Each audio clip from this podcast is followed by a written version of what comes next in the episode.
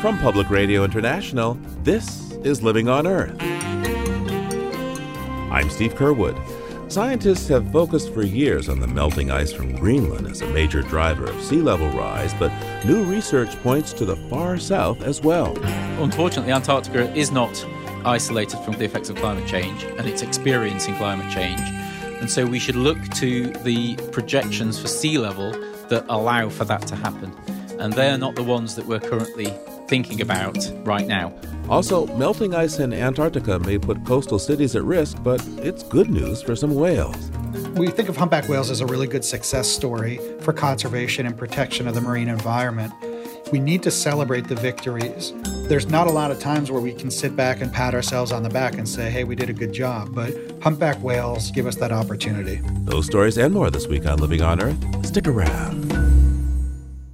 From PRI and the Jennifer and Ted Stanley studios at the University of Massachusetts Boston, this is Living on Earth. I'm Steve Curwood. Scientists have done a good job finding the links between human activity and climate disruption, but they tend to underestimate the actual rates of change.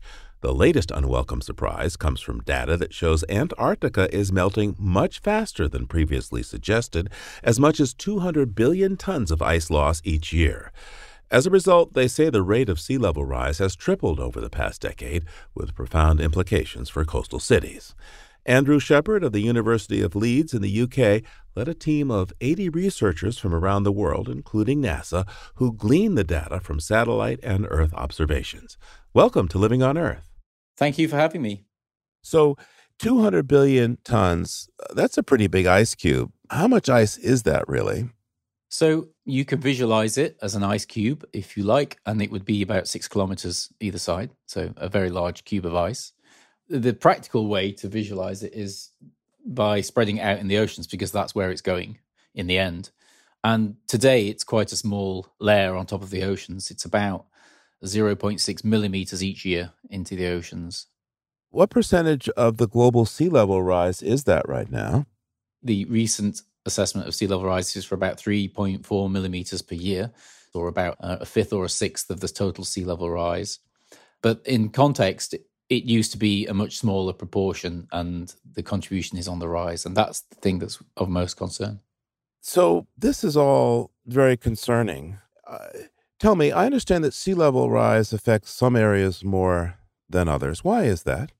It depends where the sea level rise comes from. So if ice is lost in the southern hemisphere, that causes sea levels to rise more in the northern hemisphere because of the way that Earth's gravity balances it out, and vice versa. So this particular story affects those of us that live in the northern hemisphere a little bit more. And how much ice is there in Antarctica? As I recall, there's a couple of miles of it right at the South Pole. Yeah, I mean, most of Antarctica is pretty, I guess you would say, inert, isn't changing very much. There's a very, very large ice sheet in Antarctica. So the easy way to conceptualize it is the amount of ice in Antarctica would amount to about 58 meters of global sea level change if it were to all melt. So that would be an extra 58 meters onto sea levels. That hasn't happened for a very long time, but that's one way to visualize how much is there. You're saying that there's, in round numbers, some 200 billion metric tons of ice that seems to be coming off of Antarctica every year. How did you get those numbers? So we have been able to use about a dozen different satellites that have been in space at some point or other since the early 1990s. And we have a few different techniques for measuring changes in Antarctica and also in Greenland. We can measure the change in the shape using satellite altimeters. They're the instruments that can measure the height of Antarctica and how that changes over time. We have a bunch of different instruments that can tell us how fast the glaciers are flowing, some of them really sophisticated, and some of them just taking photographs from space that we compare over time. We see crevasses moving along. And then we have a new sensor, relatively new. It's been in orbit for 10 or 15 years now, which measures Earth's gravity field and changes, believe it or not, changes in the ice loading on planet Earth at the poles do affect the microgravity that the satellite sense in space. And so we can use those measurements as well to calculate how much ice is changing. Now, your study said that this rate of melting has tripled over the past decade. What information do you have about how that is happening? So when we look at Antarctica, we see that in East Antarctica, which holds most of the ice, there has been little change. So East Antarctica is by far the biggest part of Antarctica. It's where the South Pole is. That ice is actually sitting on an island that's above sea level.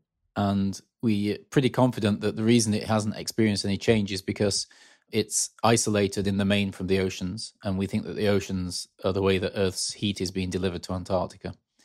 The atmosphere in Antarctica is very cold. It seems obvious, but it is cold. Never really gets above freezing, except in some very, very isolated places. With an average temperature about minus 40 degrees centigrade, you would need to heat the planet a lot to change the ice via the air. But the ocean surrounds West Antarctica, and the ocean is already above freezing. That's why it's wet. And so you can deliver heat quite effectively through the oceans if you change their temperature. And we think that all the ice loss, well, we know all the ice loss is happening in West Antarctica, and we think it's due to the ocean being too warm there. Please compare for me Antarctica's ice loss to the rapid melting we've seen from Greenland. It has been very clear that Greenland has lost more ice each year over the past 20 or 30 years. And that is largely because Greenland is farther from the North Pole than Antarctica is from the South Pole and sits in a relatively warmer climate. So if you visit Greenland in summer, it's above zero temperature, and at times it gets up to quite warm temperatures. 20 degrees C is not uncommon. And so Greenland loses a lot of its ice through melting, and not just through glaciers carving icebergs into the sea. And so this argument about small changes in Earth's planetary temperature and how they affect an ice sheet is different for Greenland. If you raise the planet's temperature by 1 degree centigrade, in summer, you melt more ice from Greenland, and that's what's been happening over the past 20 or so years. In Antarctica, it was a very different story. We didn't think that the ice was melting from the surface. It still isn't. But we also weren't sure whether heat could be delivered to Antarctica via the oceans either. And that's because Antarctica is situated south of a part of the planet where there is an uninterrupted ocean. So if you look between Antarctica and the southern tip of South America, there's a band of ocean there which has a very, very active current traveling around it. And people used to think that that ocean was impervious and wouldn't allow heat changes elsewhere on the planet to be transmitted across it. That doesn't seem to be the case anymore. Andrew, how did you feel when you got these findings? I think we were definitely, and it's not just me, we have a team of 80 or more people involved and many more involved in the space agencies. We were all very surprised. We didn't expect Antarctica to jump up there in terms of its ice losses and start to rival Greenland, but that's happened. And part of the reason that we're reporting Antarctica now is because it's an important piece of information, such a high profile piece of information. We think that people need to be aware about it. So what's the takeaway from all this research, Andrew? So the takeaway message is that, unfortunately, Antarctica is not isolated from the effects of climate change, and it's experiencing climate change. And so we should look to the projections for sea level that allow for that to happen. And they're not the ones that we're currently thinking about right now. We definitely did underestimate what would happen in the present 5 years when we looked at this problem 5 years ago. So we need to be thinking about an extra 20 or so centimetres of sea level rise in the Northern Hemisphere if the continent of Antarctica continues to follow the trajectory that it is actually on now. And that will be a number of significance to urban planners. It may not sound a lot to people at home, but it will affect the frequency with which coastal areas flood today. What keeps you going despite all these daunting findings? This is the threat to civilization itself. Doing nothing is the threat, and knowing nothing is the threat. Knowing something is definitely not a threat, and knowing something is being prepared for action. And I've been very pleased about the impact that this work has had. People are interested to learn about it, and I hope that that means that people have listened and heard the message, and the politicians who are ultimately responsible for changing the course of our futures will act on that. So I don't see it as a bad news story. I think it's really good news that we're able to tell people that they need to be concerned because we can act. Andrew Shepherd is professor of Earth observation at the University of Leeds in the UK and directs the Center for Polar Observation and Modeling. Thanks so much for taking the time with us today. Thank you for having me.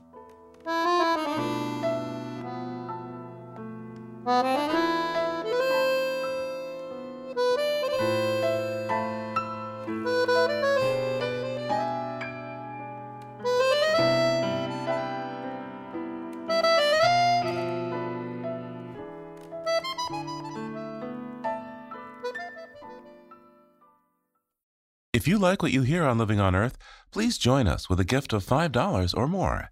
Just go to loe.org and click on Donate at the top of the page. And thank you.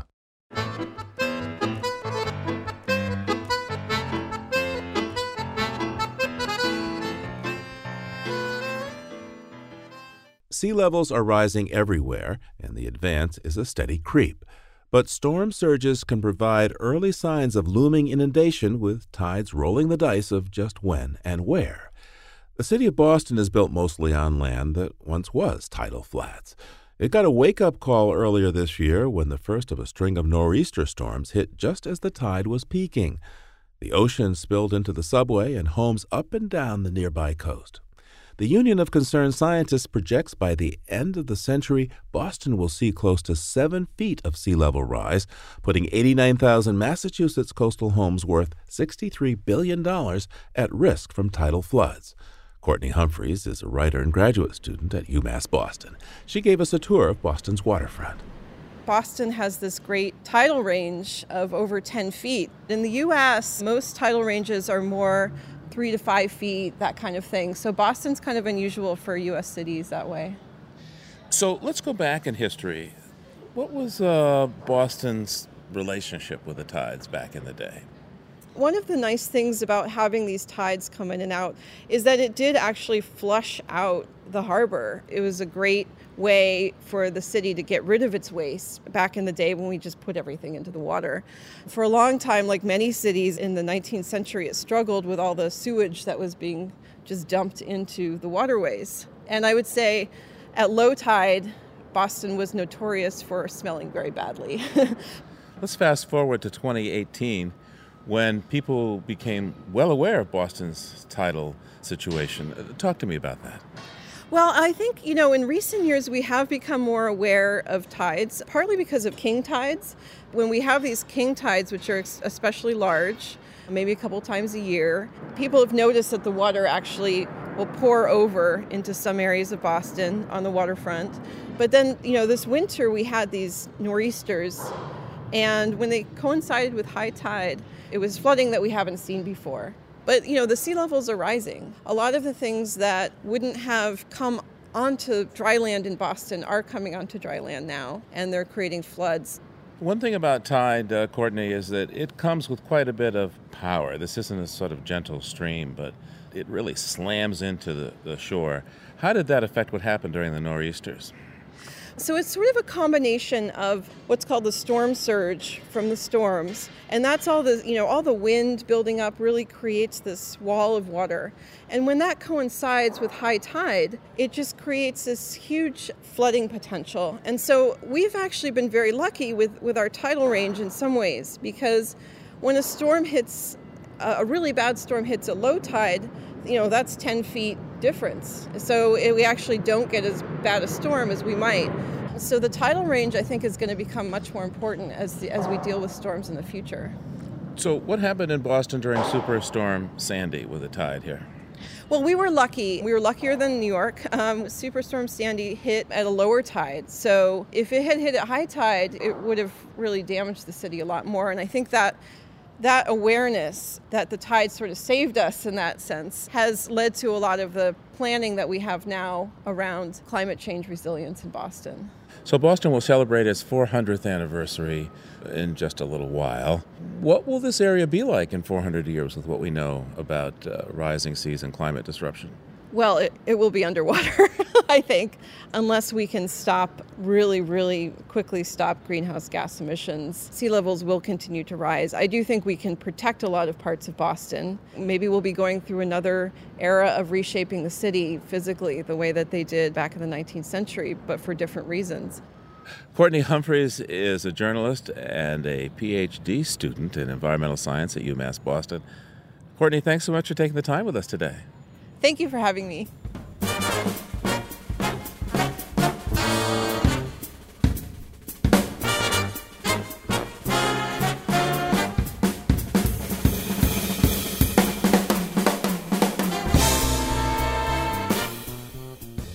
While the ice melting in Antarctica poses a threat to coastal cities, there's at least one species that so far is benefiting. The population of humpback whales is flourishing these days, with a baby boom, or should I say, calf boom. It's all related to the shrinking of the floating ice shelves off Antarctica, as Ari Freelander at UC Santa Cruz has found. He joins us now. Welcome to Living on Earth, Ari. Thanks a lot. Thanks for having me, Steve.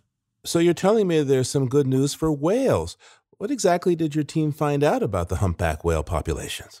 This was a project that we did in the Antarctic, on the western side of the Antarctic Peninsula, that area that is below South America. And over a 5 or 6 year period, what we did was to collect small skin samples from as many humpback whales as we could. And we used those samples to determine how many females in the population were pregnant each year. And what that is a good indicator of is population growth. And so what we found was that there were really high levels of pregnant females in the population in every year of our study. And that to us is a good indicator that this population is growing. So what's a high level of pregnancy? Oh, I think on average, we had over 50% of the females in the population were pregnant in any given year. And I think in one year, we had over 70% of the animals pregnant as well.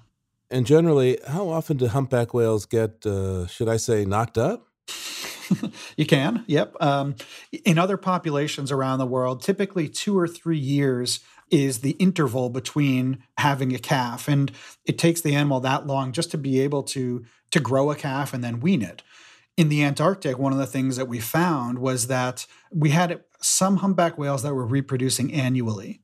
So these would be humpback whales, 40, 45 feet long, weigh about 40 tons, lactating and growing a calf inside them at the same time, which is an extremely energetically costly thing to do and something you really can only do if you have almost an unlimited resource in terms of the availability of food. So what is the significance then of these increased pregnancies and therefore the increased humpback population?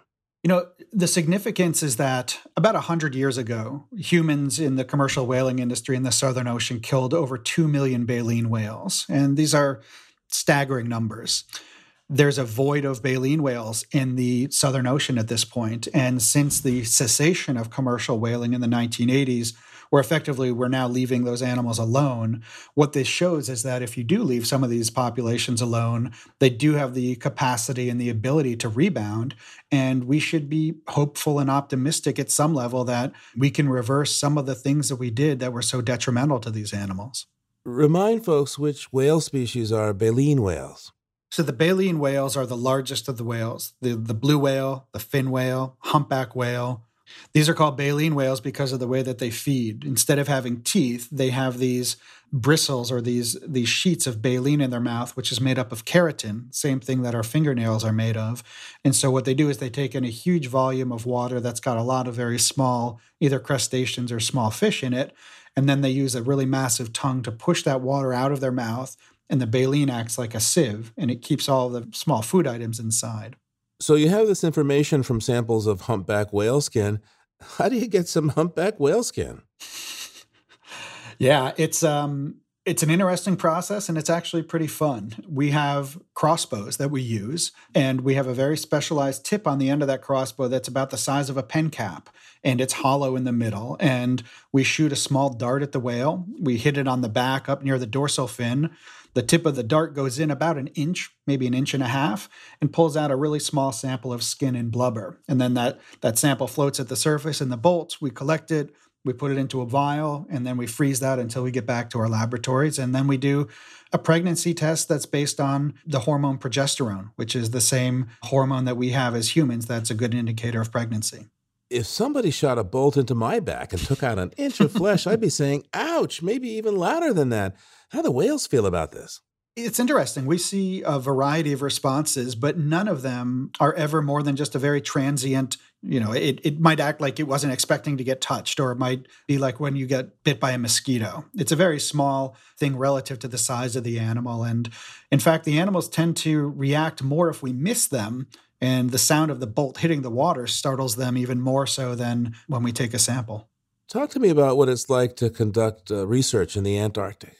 It's a unique place. One of the biggest challenges I have is to describe the Antarctic to people. It's an incredibly foreign and hostile place. I mean, if we aren't on a big research boat, we're not going to survive down there.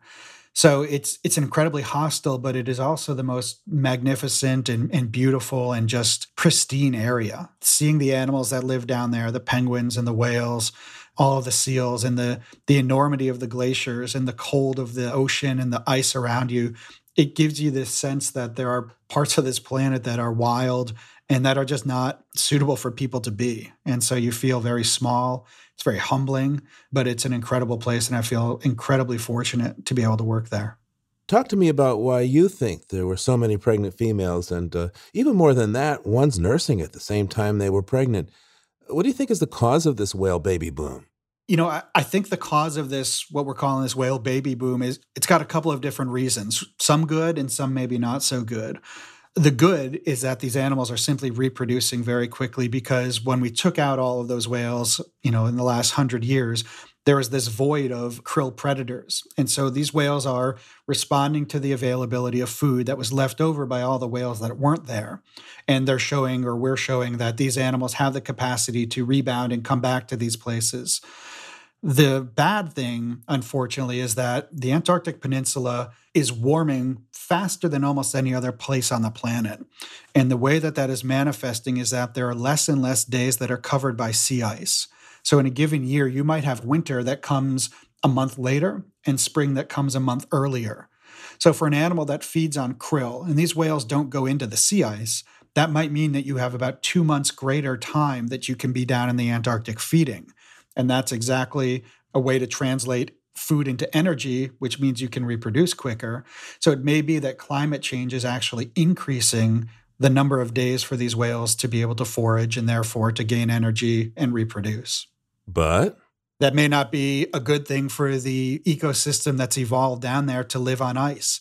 The krill that these animals feed on are evolved so that they feed on the under sea ice community in their first year. And so without sea ice, that first year's worth of krill each year may not survive, or it may be a much diminished amount of krill that's available the next year.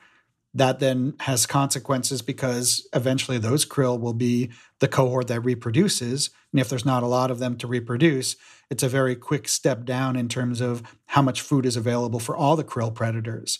And then you limit how many animals might actually be able to subsist on that krill. So while right now it might be a very good time to be a humpback whale, in the future, once the changes that are happening affect the amount of food that's available for them, it's going to limit how many animals can be there. To what extent do you think we're looking at a whale bubble? That may be a really good way to put it. I think for things like minke whales, which are this small endemic species that lives in the sea ice, they're going to have to find a different place to live, and they're going to be forced out. There's going to be a lot of humpback whales. Hopefully things like blue whales and fin whales will also increase, but there is going to be a carrying capacity that gets met. The other thing is that in nature, when resources become limiting, you have competition. And it may be that humpback whales are going to compete with the penguins or the seals or the other things in the Antarctic that rely on krill as a main food source. And nature has a way of sorting those things out, and it typically means there's going to be winners and losers. So talk to me about the other whale species aside from the humpback that at this point benefit from less sea ice. You know, right now in the Antarctic, the humpback whales are really the only ones we can measure this in, because fin whales and blue whales have not responded in an appreciable way to the cessation of whaling. One of the things that makes humpback whales so capable of reproducing quickly is because they have a very centralized breeding ground. There's a lot of places up and down the coasts of the U.S. and Australia and South Africa and South America where people know humpback whales go to breed. So it's a lot easier to find a mate if everybody goes to the same place. For fin whales and blue whales, we don't think that there are these centralized breeding grounds where all the animals go and aggregate. So if your population levels get depressed like they have been, finding a mate can be a very hard thing. So I take it whales don't have social media. They don't have social media. Absolutely not. But they can communicate across really big distances because of how loud and low frequency some of their calls are. But even with that, it can be hard to find another mate in a pretty big ocean. Hey, Ari, tell me, what are your next steps for the humpback whale research and other projects you're doing there in the Antarctic? So aside from this work that we're doing on the pregnancy rates, we have a concurrent project where we're studying the behavior of these animals. And it's really critical for us to study how these animals move, how they feed, how much time they spend doing different behaviors, where they do these things. And all of this will come together in a much greater understanding of why we see these outputs that we're seeing in the reproductive rates. We're flying drones over these animals to look at their body condition. So over time, what we hope to be able to tell is at what time during the feeding season are these animals putting on the most weight? And then where are they spatially when they're doing this? And that will tell us the critical areas and the critical times for these animals. That will give us a leg up when we try to preserve areas and create marine protected areas to try and minimize the human impacts on these animals. And in the Antarctic Peninsula, one of the growing concerns we have not only is climate change, but there's a burgeoning krill fishery that is working in the Antarctic Peninsula. And anything that we can do to proactively manage that fishery and try and have it work in a way that will not take out resources from the places and the times that are critical for not only whales, but other krill predators will make it, much more likely that we can maintain these populations and continue to see them grow. So how healthy is the population of humpback whales around the world in terms of, being sustainable? So around the world, there's almost a dozen discrete populations of humpback whales that are recognized, and almost all of them are increasing at a substantial rate. And many of these we think are at levels that they would have been pre the industrial whaling era. We think of humpback whales as a really good success story for conservation and protection of the marine environment. And I think it's really important because in conservation, we need to celebrate the victories and we need to create hope and we need to have optimism that the things that we're doing are actually having an impact. There's not a lot of times where we can sit back and pat ourselves on the back and say, hey, we did a good job. But humpback whales around the world in different places give us that opportunity. And just how many humpback whales do we have on the planet at this point, do you think? I would think probably between 1 and 200,000 between those 12 different populations. That's a whale of a crowd. Yeah, you wouldn't want to get mixed up in them at a concert. Ari Freelander is with the Institute of Marine Sciences at the University of California, Santa Cruz. Thank you, Ari, for taking the time with us today. Thank you, Steve. This was a real pleasure to talk to you guys, and appreciate the opportunity.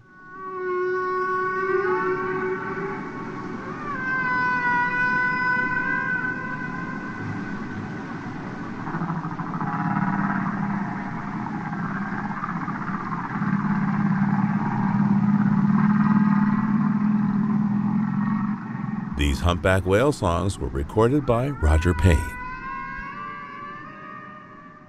Let's take a moment now to look beyond the headlines with Peter Dykstra. Peter's an editor with Environmental Health News, that's ehn.org and dailyclimate.org. On the line now in Georgia. Peter, what's going on down there? It's plenty hot here outside of Boston. Plenty hot here today as well, Steve. Hi. I'm going to give you some good news, and then I'm going to give you some more good news. Are you ready for that? Okay, I'm sitting down. Wow. There's an annual report that measures the state of Chesapeake Bay. It's been bad news after bad news after bad news for 33 years. But the bay grass at the bottom of the bay, one of the keys to its ecosystem, is improving. And the whole bay has had its best report in 33 years. Wow, that's great. So how did they do this? What fixed the Chesapeake Bay, or got it better anyway? Well, Chesapeake is dealing with pressures from urban growth, the population around the bay in places like Washington and Baltimore and Richmond and Norfolk, Virginia, has doubled since 1950. There's also huge farm runoff, dairy farms in New York State and Pennsylvania, poultry farms in Maryland and Virginia. They've all really beaten up the bay. Seafood like oysters and crabs are declining, but a massive federal cleanup program is really hitting the mark and has made a big difference. Okay, you said you had two items of good news. What's the other one? Yeah, here's a little more. There's a new president in Costa Rica elected in May. His name is Carlos Alvarado, And President Alvarado has set a really lofty goal for his environmentally conscious country. He calls it a titanic and beautiful task, and they want to have fossil fuel-free Costa Rica by the year 2021, which would also be the nation's bicentennial.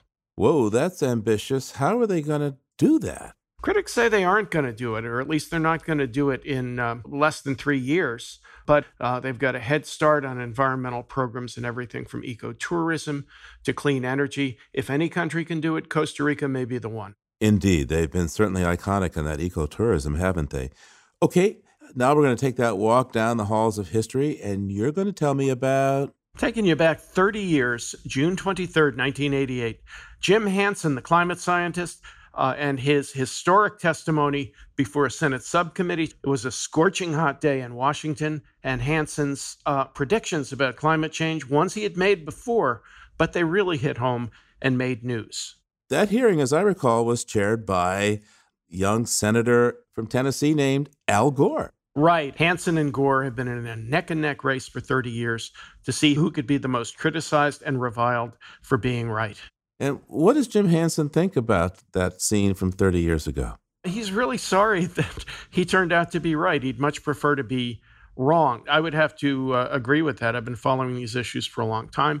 The science is compelling, but I would be more than happy to have all the scientists and all the journalists who have written and talked about this for years get some egg on their face and be completely wrong. Let me give you one more bit of pop culture trivia about Jim Hansen's office at Columbia University. It's upstairs from the iconic diner that was featured in episode after episode of the Seinfeld show. So, no soup for you? No, that's a different restaurant. So no soup for you.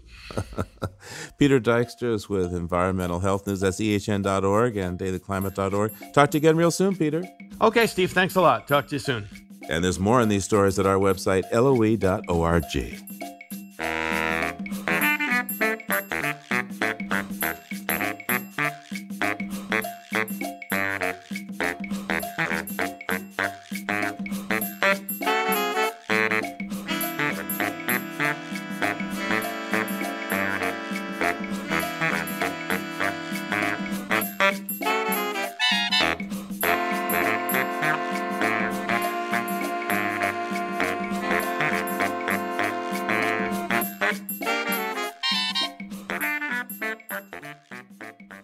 Your comments on our program are always welcome. Call our listener line anytime at 617-287-4121. That's 617-287-4121. Our email address is comments@loe.org. Comments@loe.org. And visit our webpage at loe.org. That's loe.org. Coming up, how climate disruption is chasing Maine's iconic lobsters north. That's just around the corner here at Living on Earth. Keep listening. Support for Living on Earth comes from the Gordon and Betty Moore Foundation and from a friend of Sailors for the Sea, working with boaters to restore ocean health. It's Living on Earth. I'm Steve Curwood. For more than a decade, the state of Maine once featured a red lobster on its license plates to honor its iconic fishery. But today, the lobster is gone from those license plates, replaced by the state bird, the chickadee. And lobster may not even dominate Maine's fisheries forever. It turns out that as U.S. East Coast waters have warmed as part of climate disruption, the epicenter of lobstering has shifted north from Casco Bay near Portland to Penobscot Bay, a distance of 160 miles or so. Christopher White has written a new book, The Last Lobster, Boom or Bust for Maine's Greatest Fishery, and he joins us now. Welcome to Living on Earth. Thank you, Steve. So for the record first, Chris, do you eat lobster? I love lobster. I'm a big fan of lobster. Ah, with butter or crackling? Well, I'll tell you, I used to eat it with butter before I started this book project, but spending 3 or 4 summers and winters in Maine like I did, I learned to eat lobster the way the local lobstermen eat it, which is with vinegar. Indeed. Now, in recent years, there was a glut of lobsters along the Maine coast. Why, and how has that boom impacted prices? Okay. You know, I knew that there was a glut going on with Maine lobsters. In 2012, for the first time, lobsters went over 120 million pounds a year. And that is approximately 6 times what the lobster catch was in the 1980s, when it was just about 20 million or 25 million pounds for the catch. And that level of harvest continued for 5 more years, 2012 through 2016, it continued. It was a real boom. And immediately in 2012, when it first happened, the price plummeted because there was an oversupply of lobsters and the wholesalers couldn't move the lobsters. There were just too many. So the price plummeted from about $4 a pound down below $2 a pound, which just killed the lobstermen. What the lobstermen did in response was they tried to fix the supply chain, but also what they did was they started to fish much harder. The lobstermen tried to make up in volume what they lacked in price by catching more and more lobsters. They also started to make more money doing that, and they became overconfident, really, with how much they were making. Some lobstermen, for the first time ever, were making $200,000 a year. Teenagers, high school teenagers, were making $50,000 or $60,000 in the summer. And so that was just incredible. And that led to, when they had all this money in their pocket, the local lobstermen started to spend wildly. They bought bigger boats, they hired more crew, and they got way overextended. So how did the individuals that you followed handle this glut? Let's talk about Frank, for example. Yeah. Frank Gottwals is a great character. He is 62 years old and has been lobstering since he was 20. He dropped out of college to move back to his grandparents' home up in Stonington, Maine, so that he could lobster. He worked harder. He went out every day, 6 or 7 days a week, and worked as hard as he could to make up for that lack of price that we were just talking about. And he did very, very well. The other thing that Frank did was unusually was that he took it upon himself to try to increase the demand of lobsters so that their price would go back up. And he and some other people created a thing called the Maine Lobster Marketing Collaborative, which strives to increase the price and demand of lobsters domestically and overseas. And they just tried to build a bigger demand, which they've done, and the price started to climb up over the last couple of years. Indeed, right now, the price is back up in the double digits, isn't it? It is, it is. And I really look at that as a response of the lobstermen to global warming. They had a glut and a price decrease because of global warming, and they responded to that by trying to increase the demand for lobsters, and they got a better price, so they succeeded. So let's talk about global warming. This is an important part of your book. How does global warming figure into this kind of boom and bust cycle in lobstering? Scientists and fishermen thought that there were probably 3 main culprits that could be causing the boom.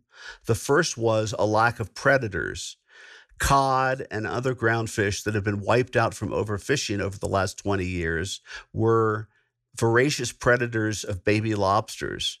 The second theory was that kelp had increased in its proliferation on the Gulf of Maine because sea urchins were overharvested, and sea urchins eat kelp. And that gave protection and camouflage to baby lobsters. But the third reason is global warming. And the reason why people suspected this was that with the temperatures that were increasing so much, not just on land, but also just the water temperatures in the Gulf of Maine, meant that lobsters were molting earlier. They were molting in June rather than July. They were doing repeat molting, where they were molting more than once in the summer, maybe twice, maybe again in the autumn. Unheard of, really. And the third thing that was happening was that the lobsters were going through early maturation, where females that used to become only able to breed once they were of legal size, they were now breeding at 6 to 7 years in their life cycle. The irony is that the same factor that was causing the boom could be leading to a bust. And how's that? Okay. The best way to look at this is to look at Long Island Sound as sort of like a preliminary story. In Long Island Sound, in the 1990s, they were having a boom. And because of temperatures, and the lobsters were breeding very well. But then in 1999, the lobsters took a nosedive in Long Island Sound and started to disappear. Then later in 2013, the state of Connecticut reported that over 11 million lobsters died in one summer. Nearly 90% of the population died from the heat, really like a heat stroke, essentially. So global warming at modest increases in temperature were causing a population increase, but at higher temperatures, they were causing death and a population decrease. So it's really like two sides of the same coin. So a little bit warmer is a little mo better for lobsters. A lot warmer is bad news. Exactly true. Where are we now on that cycle, do you think, Chris? It's hard to know. You know, it's hard to make predictions, too. 2017, after the 5 years that we had from 2012 to 2016, where all the catches in Maine were over 120 million pounds, in 2017, it dropped 16.4%. It dropped from 132 million down to 110 million. And that's a huge, very significant drop. If we have a similar drop this summer in 2018, it's really going to spell trouble. But who knows what will happen? It could increase again, it could stabilize, or it could continue to fall. You know, I spent some time out on the Hamptons in Long Island back in the late 90s, and I do remember when there was this sort of amazing glut of lobster. It was available at restaurants at very reasonable prices to take home, and then suddenly it was gone. This could be the experience in Maine, it sounds like. It could happen. It could be another story. I mean, it's sort of happened all the way up the coast. It's like a domino effect happening because first Connecticut and Rhode Island and New York State had trouble with the Long Island Sound, and then Narragansett Bay, and then in Massachusetts, Buzzards Bay started to lose their lobsters, and the same harvest decreases have happened up the coast. You know, some people say, oh, well, Maine's too cold. You know, Maine's cool enough that it's not going to happen there. But it's been happening all the way up the coast like dominoes. The lobstering business has never been particularly easy. And given the volatility of the supply and the economy, why do so many folks, and many folks actually risk their lives to go out and haul their pots to bring us lobsters? Well, I think the first reason is it's the love of the life. You know, lobstermen, like commercial fishermen all around the world or around this country, they love their life and they love their livelihood. And it is beautiful to be out there on a lobster boat at dawn when the sun comes up. So that is a real attraction for most of them, I think. Then secondly, most of the lobstermen up in Maine are sons and grandsons and granddaughters of former lobstermen. And so it's something that they did when they were little children. They were taken out on a lobster boat by their grandfather when they were 4 or 5 years old, and they became enchanted with it, I think. But third, I would say, is that there's just a lot of money to be made. I mean, they're making a lot of money. The lobstermen that go far out into the ocean sometimes make over $500,000 in a year. So regarding the state of the lobster fishery and really regarding the longevity of their way of life, talk to me about the attitudes of the more seasoned lobster folks as opposed from the younger captains. Julie Eaton, my female lobster captain that I went out with and wrote a chapter on, she said at one point in the day that, and I'm going to paraphrase her a little bit here, she said, we're not really certain about global warming, but we're keeping an eye on it. But if it is true, we're really in trouble. And then she said, what lobstermen worry about, they don't talk about it, but what they worry about is going out one morning in their boat and picking up their traps and finding them empty. And so I think that the older lobstermen that are at 50, 60, 70 years old, they're talking about trying to lobster through the end of their lifetime or until retirement. but they're worried what's going to happen to their children and grandchildren, whether they're going to be enough lobster to fish. So you mentioned that one of the lobster people, Julie Eaton, says, well, maybe there's climate change, maybe there isn't. How do the other lobster captains feel on this question of global warming? Well, some of them believe it's true and valid and affecting the lobster population, and others deny it. It's like the population of the United States. There's some people that are climate deniers and some people embrace it. And lobstermen are very similar to that. They know that fisheries have been cycling for decades, and fisheries go up and down, and the lobster fishery is no different from that. And so they say, well, it's probably just another dip, but they want to believe that it's just another dip. They don't want to believe that it's, a bigger problem than that. But the evidence is starting to come forward that it is a more serious consideration, and that global warming and ocean warming specifically are behind the problem. Lobstering is so closely identified with Maine that put it on some of their license plates. It's really part of the cultural identity. How do you think it's doing with this cultural icon being in the crosshairs? Well, the whole identity of the coast of Maine is wrapped up in the lobster, isn't it? Yeah. I mean, not just economically and also as far as livelihoods go, but also in terms of tourist dollars. I mean, people come to Maine for the summer in large part to eat lobster. It's a part of this experience. If you go to Boothbay Harbor or Camden or Bar Harbor for a summer visit, the one thing that you want to do while you're there is eat some lobster. So it's very important and part of the whole identity of the place. So if lobsters are so iconic to Maine, and the trajectory of them would seem to be down, what are people saying in terms of limiting both the catch and the export of lobsters? I asked this question. It's a great question. And I asked it of most lobstermen that I talked to. Why can't we decrease the catch? And that would boost up the price and make the fishery even more sustainable than it might be already. And it makes so much sense to do that. And there's some fishermen like Frank Gottwals want to do that, but no one else will do it. There have been many debates going on among lobstermen to decrease the number of traps they have in the water, but they won't cut back. They will not cut back. Now, what do you make of folks that say that we're looking at signs that the lobster boom may be coming to an end? This year, the catch is down after setting that record a couple of years ago. What does this say about the future of Maine's lobster fishery? Well, some people are saying that the only way out of this, to make sure that lobstermen don't have to leave the coast of Maine and go to Bangor and Portland to get jobs, or that gentrification starts to happen more than it already has, is to diversify. Because right now, lobstermen and fishermen in Maine are overly dependent upon the lobster. 80% or more of the total catch in dollar value in Maine, the state of Maine, comes from lobsters.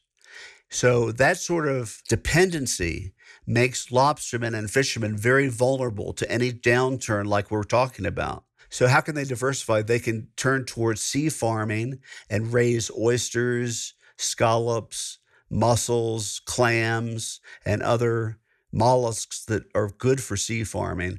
And there are a number of fishermen that are already doing this. There's one of the lobstermen that I interview in the book, Peter Miller, who lives in Tennant's Harbor, has just joined with some other lobstermen to start a scallop farm. So they're looking to diversify as a way out. Christopher White's book is called The Last Lobster, Boom or Bust for Maine's Greatest Fishery. Thanks so much for taking the time with us today. I enjoyed it, Steve.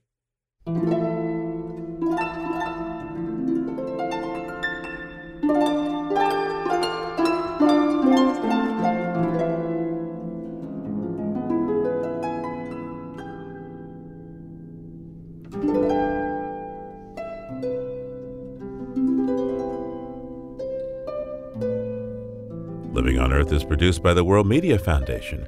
Our crew includes Naomi Ehrenberg, Bobby Bascom, Thurston Briscoe, Savannah Christensen, Jenny Doring, Jamie Kaiser, Don Lyman, Ainsley O'Neill, Adelaide Chen, and Yolanda Omari. And we say goodbye to our intern, Hannah Loss. Thanks so much for your hard work. Tom Tiger engineered our show with help from Jeff Wade and Jake Rigo. Allison Lierstein composed our themes. You can hear us anytime at loe.org, and like us, please, on our Facebook page, PRI's Living on Earth, and we tweet from @LivingOnEarth. I'm Steve Curwood. Thanks for listening. Funding for Living on Earth comes from you, our listeners, and from the University of Massachusetts Boston, in association with its School for the Environment, developing the next generation of environmental leaders, and from the Grantham Foundation for the Protection of the Environment, supporting strategic communications and collaboration in solving the world's most pressing environmental problems. Support also comes from the Energy Foundation, serving the public interest by helping to build a strong, clean energy economy, and from Solar City, America's solar power provider. Solar City is dedicated to revolutionizing the way energy is delivered by giving customers a renewable alternative to fossil fuels. Information at 888-997-1703. That's 888-997-1703. PRI, Public Radio International.